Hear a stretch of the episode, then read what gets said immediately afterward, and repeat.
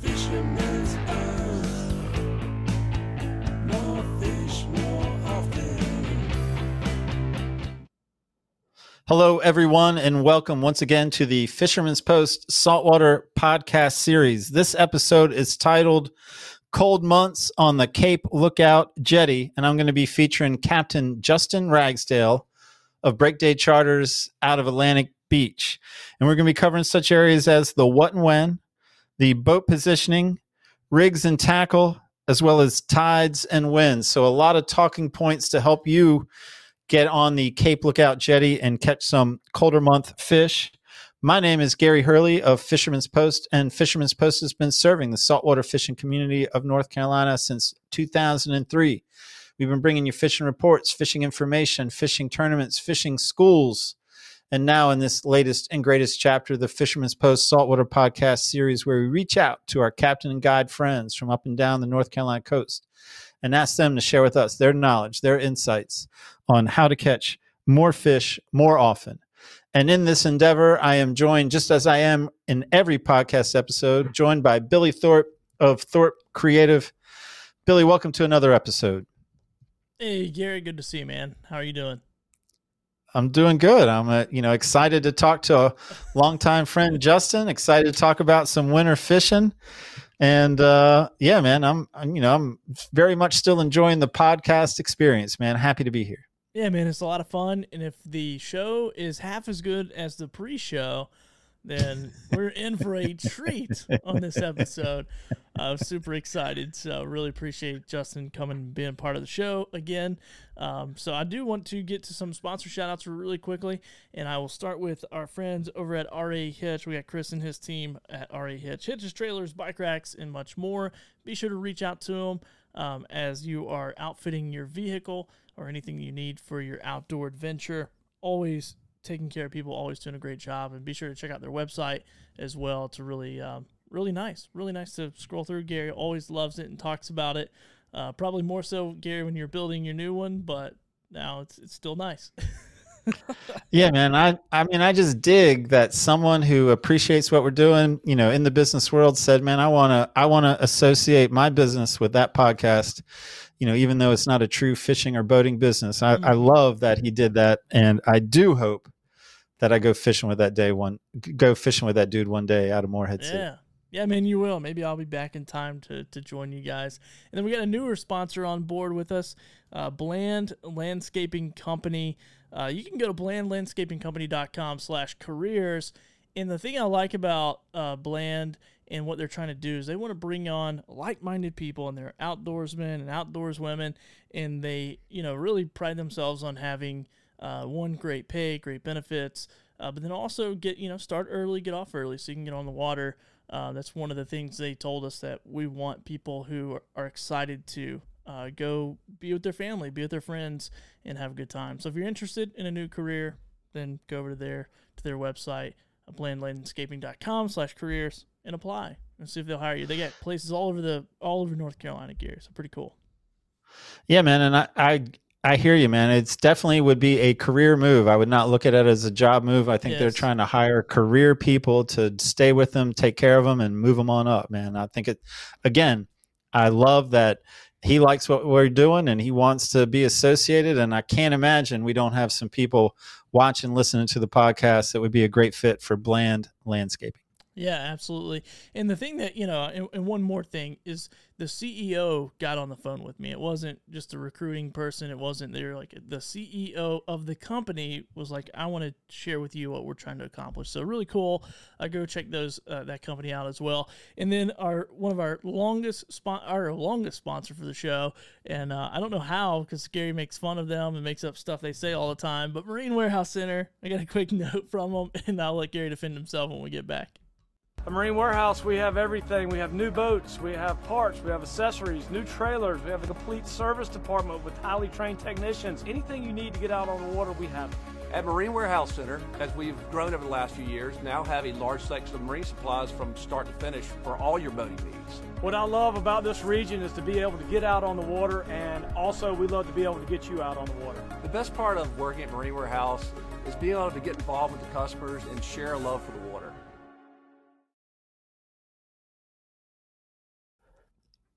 All right. So I was having trouble finding the button there.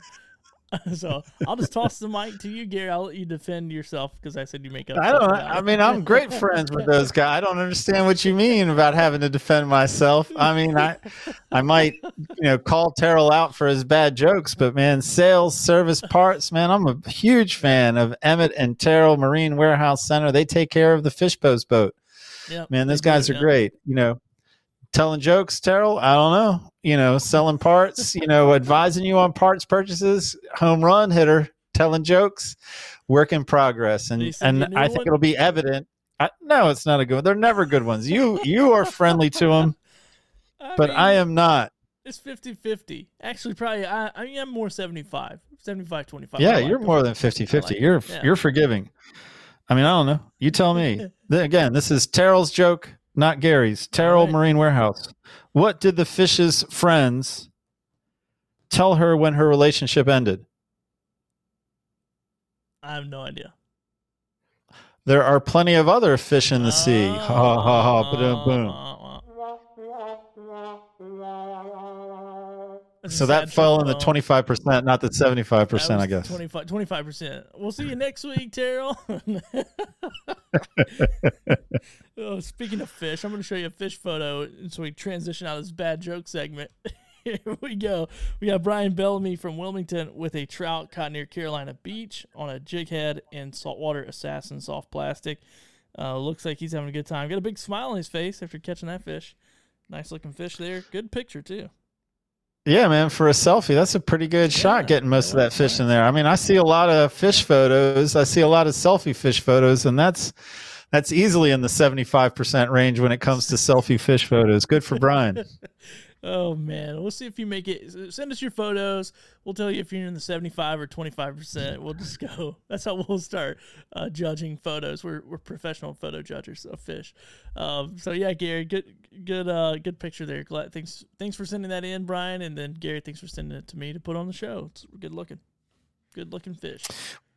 Well, yeah, man. So I am going to be heading. I'm going to start talking with Justin um, about colder months on the Cape Lookout Jetty. But Billy, your assignment remains unchanged as it is in every podcast. As soon as I'm done talking with Justin, I'm coming back to you for Billy's best takeaway. Oh, I thought it was to sit here, look good, and push buttons. But all right, I'll have a takeaway for you. Billy's best takeaway. But now it's my turn. It's my my pleasure to welcome to the show Captain Justin Ragsdale. Break Day charters out of Atlantic Beach here to talk about cold winter months or cold weather months on the Cape Lookout Jetty. Welcome back to the show, Justin. Thanks for having me back, Gary. Good to be here. Yeah, man. Always enjoy talking to you, whether it's on a podcast or it's at a fishing school or out on your boat, man. And, you know, so looking forward to this conversation because I am a fan of the Cape Lookout Rock Jetty. I haven't spent much time out there, but I am a fan and I'm, I'm happy that you're here to talk to us about that topic. Yeah, man. Now, it's a great. It as can be a great place. now, as the tradition goes on the podcast, you got two questions before we get to the main event. If you're ready, Justin, I'm going to give you question number one. Yes, see. Question number one Why should we listen to anything you have to say about the Cape Lookout Rock Jetty? Because I said so. No, but uh, I'm a structure guy. Uh, you know, as long as I can remember saltwater fishing, I've been fishing structure, uh, the jetty structure. You know, I fish a lot of docks. It's just up my alley. It's something that I do, shallow water structure, um, and it's uh, it's kind of like fishing a river, and the same rocks are in the same place, and the current just changes directions. So I've just done a lot of it my whole life. Well, I follow. Good analogy. I like the river analogy. And then now, as uh, tradition has it, question number two, a non-fishing related question. This is actually trivia based. We're going to see. We're going to see how worldly you are. What state? What state? And this is inspired by the Cape Lookout uh, Lighthouse. This is the inspiration of this question. What state in the United States has the most lighthouses?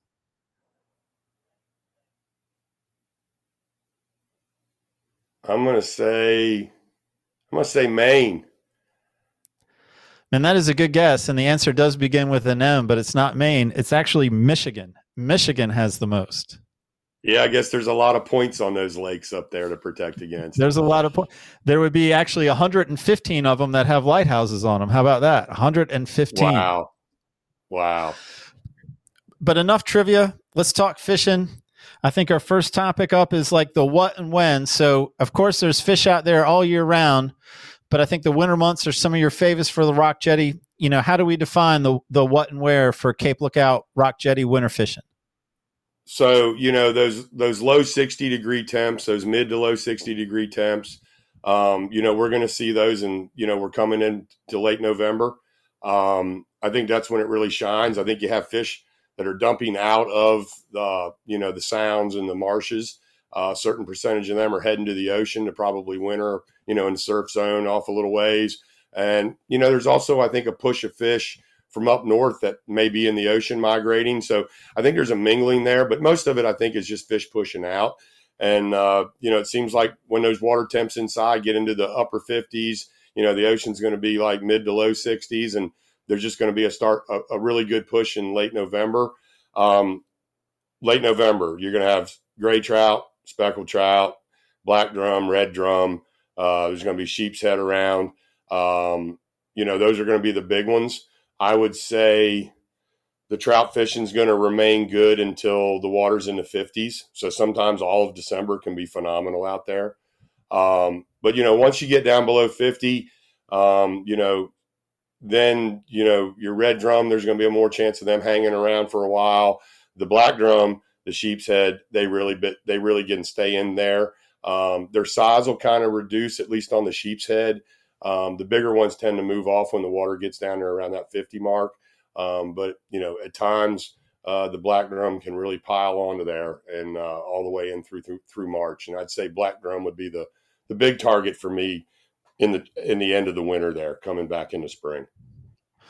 And uh, man, I, I, was trying to follow, but I was trying to follow too much. So the the trout are there in late November, but you would say your chances of speckled trout and gray trout they end sometime in January, no, I, or at least diminish. I mean, again, it, it all depends on local you know conditions that we have. I mean, if we're having mild winters and southerly winds, um, you know, you can keep that water there. And I mean, I've caught trout there in every month of the winter.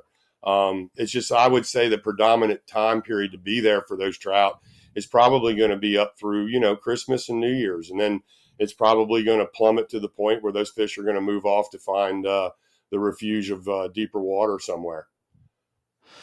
And then, so black drum continue to be your main target after after that sort of cold weather, cold water mark, but red drum as well. Um, again, I'm Yeah. sorry I didn't follow red the drum, first red round. drum just de- red drum are just definitely more tolerant to the colder water temps. Um, you know, I mean, I've I know for, you know I've caught red drum out of a 47 degree surf. It's just you know um, I think the red drum are going to uh, th- they're going to be there, and all winter long they're just around the corner from the jet from the jetty. You know, in the uh, on the shoals of the uh, of the Cape Lookout itself. So there are going to be days where they could just pop in there at any month during the spring from January to March. Um, but you know, they're going to be there. I catch them a lot mixed in with the black drum uh, going into the winter months. Um, but you know, for sure, black drum and sheep's head are going to be what I'm going to target mostly going up there. Um, you know, say January to March into early April. Um, and the sheep's head size will just reduce. You're still going to catch some keepers, but you know your larger fish are definitely going to move to your near shore wrecks and your look, you, know, um, 50, 60 feet of water and maybe more. Man, I don't know if I'm going sort of out of uh, context for w- when you your talking points, but as far as the Cape Lookout Jetty goes, a very popular spot. So, starting in late November into December, is it busy just about every weekend, or by that time of year not so busy? So your holidays are going to be busy. Um, if you throw pretty, I mean, if there's pretty weather on a Friday, Saturday, Sunday, I mean, there's going to be people that are going fishing, you know. Um, but weekdays are generally light, you know. Monday to Fridays are usually going to be. You might be out there by yourself for a while. Um, you know, definitely going to be less uh, less pressure on the weekdays. Pretty weekends are going to be flat out busy. Definitely up through Christmas, um, and uh, you know, depending on what kind of boat you're fishing out. I'm usually fishing it in my bay boat. So I'm a little pickier about the weather, but you know, if you have something in 24, 25 foot center console, you can slide out there on those weekend days where, you know, a lot of the smaller skiffs and stuff won't be able to go out. So, um, you know, it's like any other, any other spot. I mean, if it's pretty, people are going to be there for sure. And when is the when is the like height of it? When is it the most popular where it would be like a parking lot up and down the rocks? I'm going to say, you know, from we just had, you know, this past Thanksgiving, and I'm going to say from then through Christmas. It just seems to be, you know, you got the holidays tied in, and the water's right. I mean, uh, you know, December is a well-known month for catching uh, speckled trout in the surf for sure, and uh, um, you know, but I would definitely say that you're going to see your your most busy weekends are going to be between, you know, Thanksgiving, which just happened, right on up through the holiday, Christmas. Okay, man. So the next talking point that you gave me was boat positioning. So we're we're we're out there. We found our day. We've we've got it. We're pulling up to the rock jetties. Help us out with boat positioning. So, generally speaking, most people, most of us are going to want to fish the down current side, thinking the predators are going to be laying behind the rocks, popping up and catching any bait that's being moved along. Um, but the reality of it is, is I generally go with that that premise. Um, but you have to be able to move. I mean, you can be there on the same type tide, the same type day, back to back, and you caught them on one side with incoming water coming from your bow to you know you know your stern is is pointing towards the jetty. And the next day you might be you better be on the other side on the down current side. Um, you know the jetty itself is going to it's a massive object in the water. So as these currents hit it there's going to be a break behind it. But there's also lots of scattered boulders individually along the structure as well that themselves are just you know that it might be six eight fish that want to hang out there behind that one rock and um, it's a primo spot. And you can't fish that throwing across the jetty from the other side. So you just have to be mobile. You have to be willing to move. Um, the fish will cruise up and down um, but in all reality there's our days where they seem to like one section of the jetty. Um, but there's going to be other boats and I'm a big boat watcher. If I've picked my spot where I've done good, I'm definitely going to be paying attention to boats that are on the up current side, um, for example. And some days, all you got to do is pull your anchor or pull up your spot lock trolling motor and move around the other side and get somewhere just on the up current side. It makes all the difference. Man, what are most of the boats doing out there? Are they doing spot lock or are they doing an actual anchor? So spot lock's going to be the pretty day work. You know, let's face it. I mean, if it's over a two foot chop and you're in a bay boat or a skiff, um, you know, over two foot, you're going to be pulling, um, you know, you're going to be pulling the prop out of the water, probably drifting around regardless. But uh, the point of a spot lock for me out there is um, I can stay mobile. I don't have to take time to pull an anchor and then reset. Um, but on a rougher day, uh, you know, I'm probably just going to go ahead and drop the anchor. Um, I'm kind of a safety freak. If uh, I'm dropping an anchor on the up current side and the stern's going to settle back against the uh, the jetty, I usually leave my motor running the whole time. Um, just because uh, you know it doesn't take much, and you've lifted out a soft stand. Um, I generally, uh, um, I generally if I'm going to fish the down current side, um, I'm going to pretty much go right up to the rocks and I'm going to drop. As soon as I see the black rocks below me, I'm going to drop my anchor straight down and get tangled up in there. I don't use a wreck anchor. I just use the Danforth that I have, but um, I've never lost an anchor. It's never been a problem. But, you know, if I'm going to fish the down current side, then I'm usually dropping my anchor right on the whatever scattered rock I see on the outside of the main jetty. I'm going to drop it right in there. Um, and, and because of the nature of the jetty, fish move up and down, right? Um, I've been out there on days when there's 40, 40 boats on either side of this thing. And at any given moment, five or six boats are having a good time and everybody's waiting for the fish to swim down the, the, the jetty and make their way there. Um, but uh, there's also something to be said for having a spot you're confident in on a certain current and anchoring up and giving it some time because oftentimes the fish will come to you. Man, on the upcurrent side, so it's basically sandy bottom that you're anchoring in. Like how how far out do you like do you need a lot of and I don't know my anchoring vocabulary. I apologize. You need a lot Well, of your scope, road. I mean it's all about your scope. Um, but yeah, I mean, solid anchoring is three to one scope. So if you're in 10 foot of water, you should probably have 30 feet of rope out before it hits your chain. Um, you know, um, but again, if you're just, if your point is just to fish, then dropping an anchor, you can get away with it. If, if it all depends on how rough or how much current's out there for the day. But, you know, if you do a, a two to one, it'll give you enough. It might not hold you there for the whole day, but it'll give you enough time to probe that section of the jetty. And then it's And then a little how- bit less line and less work to pull up. and then how close are you trying to position the boat on the upcurrent side? Like how what's your comfort level with how close you let your boat back down onto the rocks? So I'm up current. So my expectation is that as I present my baits to the edge of the jetty, the scattered rock, whatever there might be, um, you know, I'm looking to be. I mean, there's days that I'm, you know, the closest I usually get myself is going to be like 20 feet. If I'm trout fishing, I'm probably if, if I'm trying to target the jetty, the base of the jetty for black drum, I'm probably going to get a lot closer than if I'm thinking I'm going to trout fish. And that's because the closer you are, then the more vertical bottom. You know, when I'm fishing for drum and sheepshead, it's a bottom presentation. So I want you know my lines to, to be as close to vertical or just less angle to them in general because you have less snags.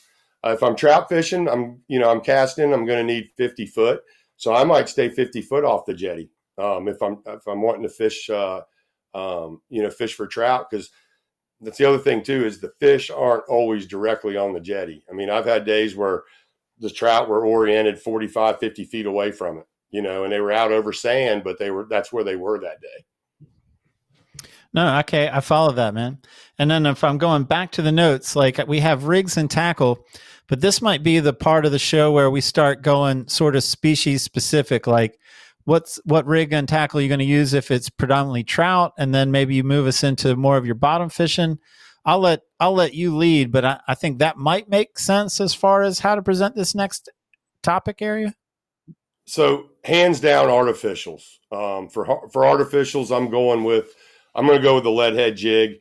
Um, more often than not, you're welcome to use whatever you color you want, but uh, generally speaking, if it's white or pearl, um, you know that's a good place to start. The water's generally clean out there. Um, you know the old green grub, any and all of it will work, but I do my best, most consistent catching uh, with uh, definitely with white and pearl colors, and in fact. Uh, there's a slam shady out that's like a pearl with a bunch of gold fleck in it, and I haven't used that in the ocean yet. I did for flounder for jigging, but uh, it's been working really well inshore. So I'm looking looking forward to using that. But um, and I'm a big believer in if it's regular Z-Man plastics, I'm going to smear it with ProCure.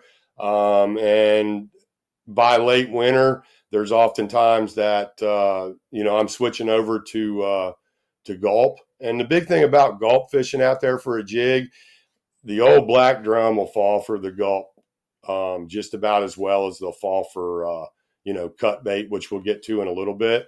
Um, but uh, the jig heads are going to vary. I mean, you want your jig to be moved along by the current. You want it to be able to stay close to the bottom in general. Um, you don't want to throw an eighth ounce jig and it never gets down to the presentation zone. But in in in uh, I'd say day to day, I am going to be using three sixteenths up to three eighths ounce. I've had a few days where I used a half ounce jig head, but it's always going to be three sixteenths, quarter, um, or three eighths, almost always. Um, you know, most like I said, most of my baits are going to be jerk shad style, uh, white and pearl, uh, the Z-Man jerk shads, and then you know later in the winter or when I'm uh, more worried about black drum, I will switch over. And, you know, keep some gulp on the boat, um, the jerk shads, because they'll definitely jump all over it. But again, whether you're up current or down current, if you're if you start out up current, you may only need a three sixteenths to jig the contours of the jetty and throw around and still hit bottom as that water's you know heading towards your stern and on in. Whereas you know uh, you get to the other side and you know you might need because you're throwing into the current, you might need a three eight so that as soon as you cast up along that contour, that edge, she's getting to the bottom where the fish might be right up tight. Um, but you know, you just need to vary it, and and if if you're just constantly snagging and constantly uh, hitting bottom too hard, then you have too much weight. So um, if with jig fishing, I see people commit to a weight one, you know, and that's what they tie on and that's what they use. But in reality, if they went to a three eighths for that hour and a half that the current was ripping, they'd have been presenting right every single time. So with the uh, soft plastic, with that artificial, and I guess we're talking predominantly trout, even though you did mention gulp and black drum. So we're saying that the bottom is basically the presentation zone, the strike zone. That's that's typically the game we're playing if we're trouting on the rock jetty. Yeah, man, trout are definitely you know. I mean, everywhere we fish for them. I mean, you know, especially where we're fishing for them with current. Um, trout are definitely bottom oriented fish, and they dart up and grab their targets. Um, but you know they're lazy like anything else. But we definitely are wanting to make contact with the bottom periodically. We don't have to be dragging along on it. We don't have to be thumping it. But you know you definitely want where your jig is. You know you're bringing it up through the bottom two foot of the water column. Um, you know, and making contact with the bottom because you got to remember most of the time out here there's some kind of tide or some kind of current, and there's always a current break either behind something or you know with their bellies tight to the bottom for sure. And is I guess if I'm on your boat, is the instruction like typical cold water months, like move it slow, like keep it a slow presentation, or how do you advise people who are on your boat? So we're usually we're, usually dealing with a sweeping current, you know. So there oftentimes the water's hitting at an angle, and you'll actually you know carry your bait down. Um, so there's lots of days where you can cast quartering away off of your stern, and that that bait is going to present and it's going to work its way off of the jetty.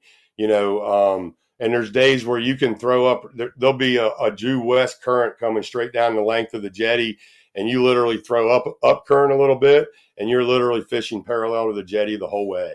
Um, there's just so many different variables out there with the wind, the fact that it's the ocean, longshore currents, but we can get into that later.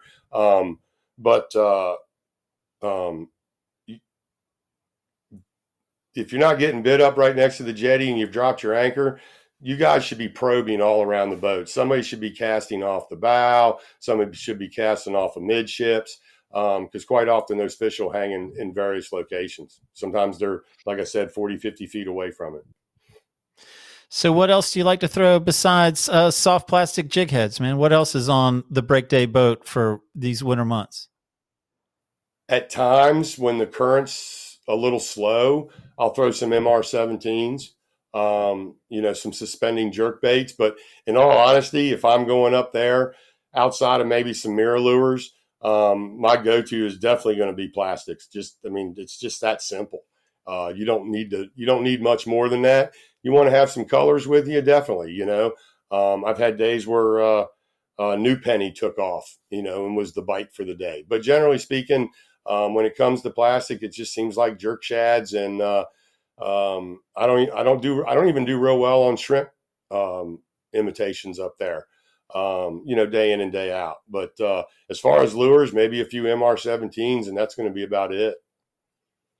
Then what about the uh you were talking about straight up bottom fishing, man? What about our bait and rigs or lures and rigs for more of a bottom fishing presentation? So uh, number one's going to be a Carolina rig. Um, I'm going to vary the hook size. Um, cold water months, if you're up current from the jetty and you put a couple chunks of mullet up against that jetty, um, and there's a red drum that comes swimming down that jetty, he is going to eat it. It just they're not going to pass it up. But uh, my go-to if I'm throwing like a piece of mullet or a piece of menhaden or something like that, um, I'm gonna go with you know probably a 40 pound fluoro leader. Uh, fluoro is not really necessary too much, but uh, I just use it consistently. Um, you know, a three aught Kahle hook or or a appropriate four or five aught circle hook. Um, you know, I generally when I'm throwing around structure, I don't want a long leader because that bait's going to whip around and it could find a crevice too easy. So I generally keep my you know leaders like six inches or under, um, you know, and then a barrel swivel and a, an appropriate weighted egg sinker um, above that barrel swivel on the main line. Um, that's also going to be. I might modify that hook to a number two O'Shaughnessy um, for fishing bits of shrimp or bits of crab. Um, but you know that I, I tend to use that uh, Carolina rig when there's lots of current and things are going to move around a little bit. And another go-to in the winter months, as far as bottom fishing goes, um, is going to be just your standard chicken rig tied on 30 or 40 pound monofilament with a high hook and a low hook. Um, and you know, again, I'm going to be using like a number two O'Shaughnessy because that's going to cover me on the black drum. It cover me on a red drum if he eats it, and the sheepshead can get it in their mouth pretty easily because most of the sheepshead are going to be like most of them are going to be sub legal, but you know you're going to catch some pretty ones out there as well. Um, when it comes to the sheepshead and the black drum, you know, of course, they're big crustacean eaters. So shrimp, mole crabs, if you've had any and you froze any, or buy some of the frozen ones. Um, you know, hard crab works. It's not as easy to deal with with hooking it, but uh, I'd say you're never going to beat fresh shrimp. And by fresh shrimp, um, I'm talking about going to your seafood dealer, and you know they're going to have the trawl shrimp and the big green tails, the nice ones that we might normally eat. Um, but when it comes to using shrimp bait and you're bottom fishing out there, without a doubt, local North Carolina, even if it was frozen once, is way better than any other shrimp bait you're going to use. I mean, it's big difference. I've seen a big difference between that and then just going and buying the stuff you get from the tackle store. You putting big chunks of that shrimp on the hook, or you putting modest? What's the theory? So, What's you the know, philosophy like, there? You know, your your regular summertime surf fishing, right? You cut your shrimp into the little segments, um, and you use little pieces, and you go across the grain. You don't you don't ever go down the vein of the shrimp. It just makes it that much easier for them to get it off. Um, some people shell it, some people don't. Some days I do, some days I don't. Um, some days I think it makes a difference, and others I don't. Um, but uh, you know, you're talking about a bigger shrimp that you're going to be using, right? Because these are like you know eating size shrimp. Um, so when you cut one segment off of it, it's going to be a, quite a big chunk of bait there. Um, on a big green tail, that first segment, it might be as big as the end of your thumb. And again, I can't stress enough. Uh, it's so much more important to hook it across the uh, uh, shrimp body, you know, uh, perpendicular to the vein instead of trying to run the hook down the vein. They just have a lot easier time getting it off. Um, but uh, you know, the number two O'Shaughnessy, um, I use cheap hooks. You can go get mosquito hooks. You can go get a whole bunch of other high dollar hooks, but I'm gonna tell you, you're gonna break stuff off. And if you're fishing the jetty, especially bottom fishing, and you're not breaking stuff off, you're probably not fishing in the right spots. Um, but that high low rig is uh, really really successful, and uh, the Carolina rig, I just tend to use it if if if I'm experiencing more drift with my bait, um, then I'm going to uh, definitely go with the Carolina rig just because it tumbles easier. I mean, it's got you know it's got one less hook and a couple less loops on it, so uh, it just works better in the current. Um, I don't know if there's. I mean, I'm still on rigs and tackle, but I, we've talked about artificials, you know, plastics, and we've talked about your bottom fishing presentation. Is there anything we you wanted to say in this section that I haven't set you up to say? So the big thing with the jetty, um, and it can be on fire one day, and you can go up there the next day, and it's literally a desert. Um, you know, it's not. There's been a lot of good days made, a lot of heroes made up there, but you can go up there and literally, despite what you do, there just isn't anything there. Um, but the one thing that I can't stress, and I think people will get what I'm talking about. The Cape Lookout jetty, I believe, is like 2,500 feet long. And there's a whole bunch of places that people are in love with, but they're only fishing 3% of that jetty. Um, whether you're bottom fishing or throwing jigs, it doesn't really matter in the wintertime.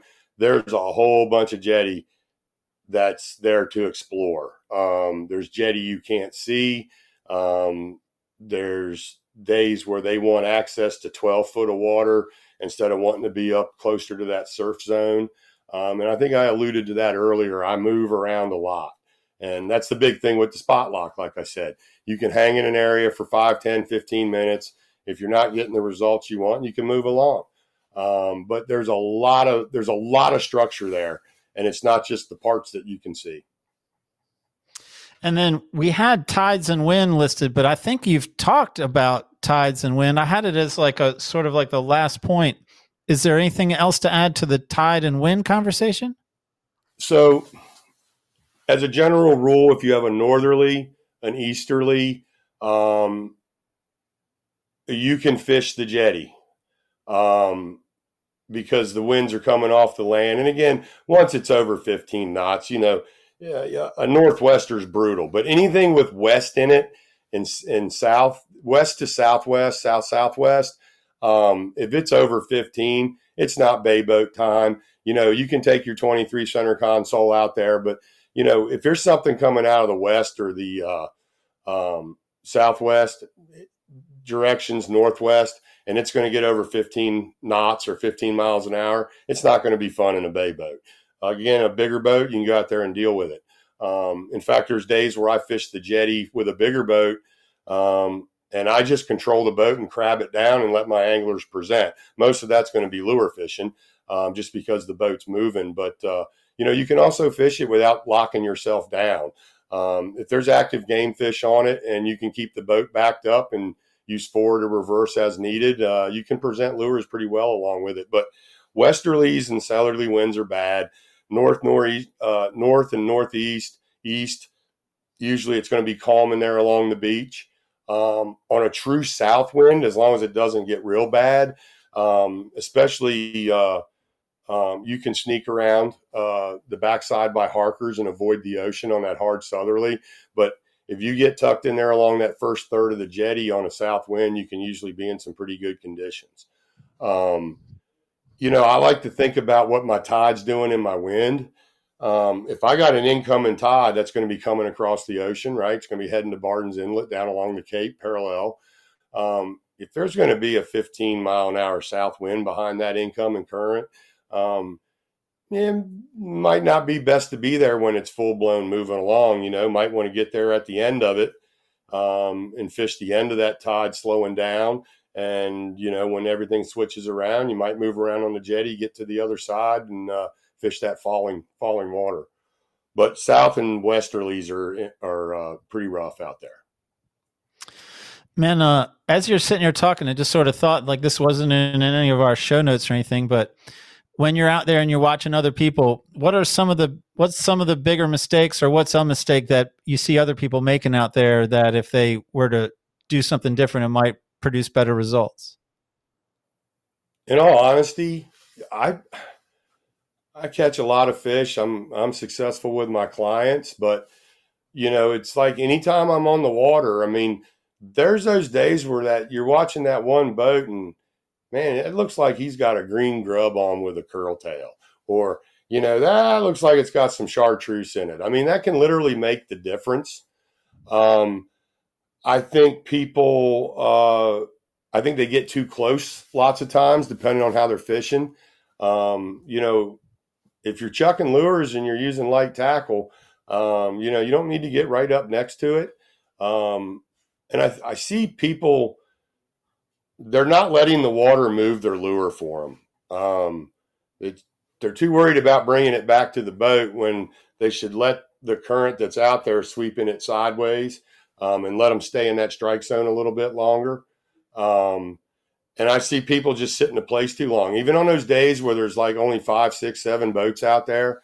Um, I see boats that just sit and maybe they had a good day there five days ago or last weekend, but may not be the good spot that time, you know, for sure. Move around. Man, uh, okay. And then last question on the Cape Lookout, just final thoughts on you know, piece of advice or philosophy for someone targeting the Cape Lookout rock jetty?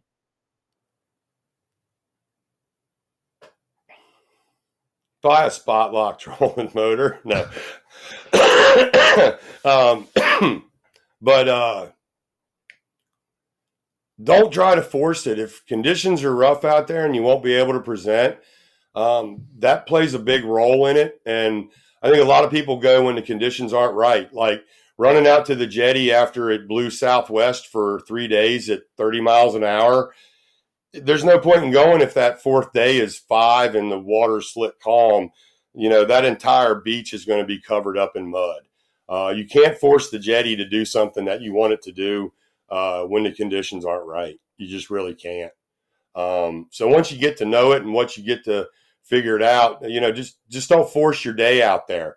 Um, and you don't need to stay there all day. Um, some days, if you don't do much, you might as well move on. You know, there's something else somewhere else to do. Well, Justin, man, I know that you are, you know, you're you're active, you're busy all season long, often working a couple of boats. So at this point, I'd like you to just let everyone know what else Break Day Charters is doing when it's not at the Cape Lookout Rock Jetty in the wintertime.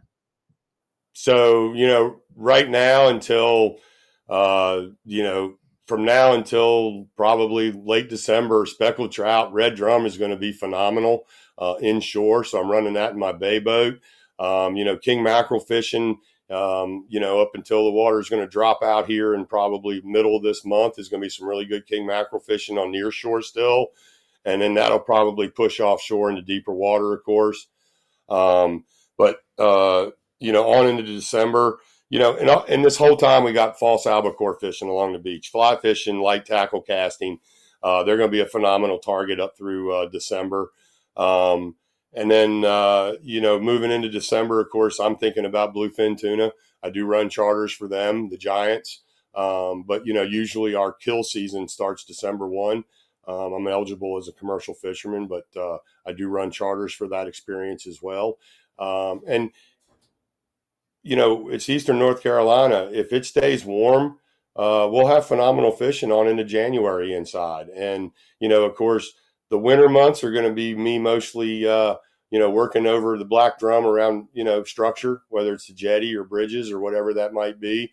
But if it stays pretty and the water stays above 50, uh, lots of speckled trout stay inside the marshes and they're going to be right up there through March until they start moving around to start their spring thing.